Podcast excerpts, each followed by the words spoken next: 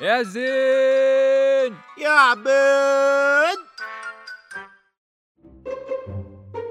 لا تفقه شيئا كعادتك. أمعقول أن أنزل لأشتري معك اللحم؟ ألا تستطيع أن تقول للجزار هات كيلو لحم كذا؟ لا أعرف الأنواع لدى الجزار. لن تخرج الثوم أبدا. لقد أيقنت. اخرس وأسمعنا صمتك. لا أريد منك إلا أن تجيب عن أسئلتي بالداخل. أقول لك هل هذا اللحم طيب؟ تقول هاته يا عبيد إن كان طيبا. لا تجلبه يا عبيد إن لم يكن. خرف خرف حقيقي.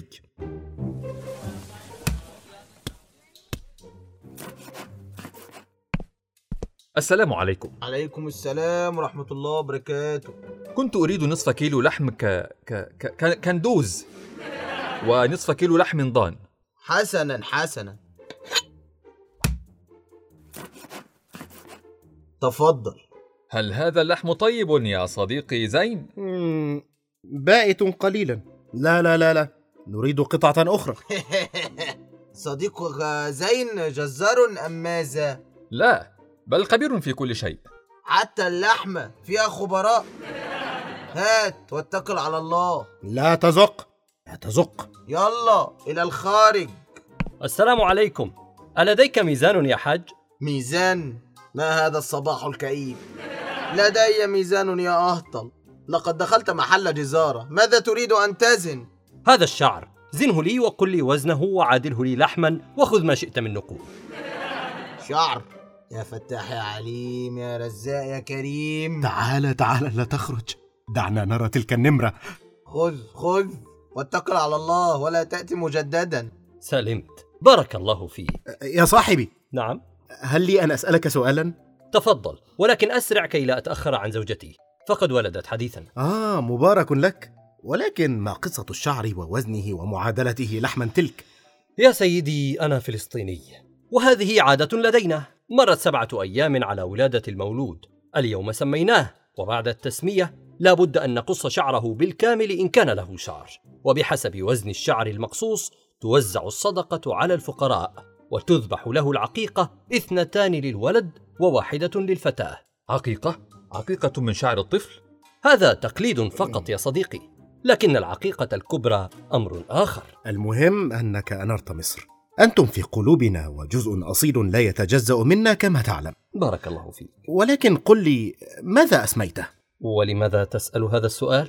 هذا تطفل منك فعلا أيها الأحمق ليس لأن به تطفلا بل لأني أخشى الروح الشريرة. روح شريرة ماذا؟ أريد فقط أن أعرف اسمه.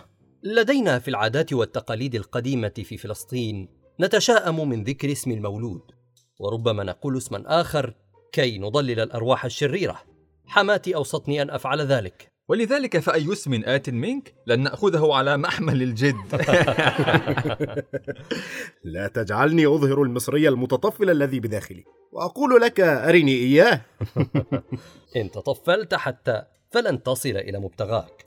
فمن العادات التي لدينا أيضا عدم إخراج الطفل من المنزل قبل أن يتم الأربعين يوما. وإذا اضطررنا إلى إخراجه نضع على صدره رغيفا من الخبز. وإذا خرج دون هذا الرغيف فإن النجم سيخر في ظهره ويغطى الطفل بثياب والده لأنها تحميه من الحسد. للحسد حضور كبير في المعتقدات لديكم يا صديقي. تماما كما عندنا. نعم الفلسطينيون قديما دأبوا على نسبة المرض أو الوفاة إلى الحسد أو الجن والشياطين وكشاكلة عدم ذكر الاسم لتجنب الروح الشريرة كانت الأمهات تحرص على عدم إظهار ابنها بشكل جميل. فكانت تلبسه ملابس متسخة ولا تغسله دفعا لأذى العين الحاسدة. كل الروائح تهون في سبيل الحسن. ألن تخبرنا باسمك أنت؟ أم إنك أيضا ستخفي اسمك كي تضلل الأرواح الشريرة؟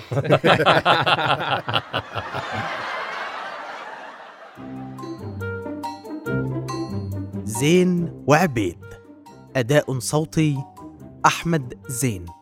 عبد الرحمن عبيد. أحمد مجدي معتز صقر هندسة صوتية أسماء راشد سيناريو وحوار وإخراج أحمد مجدي.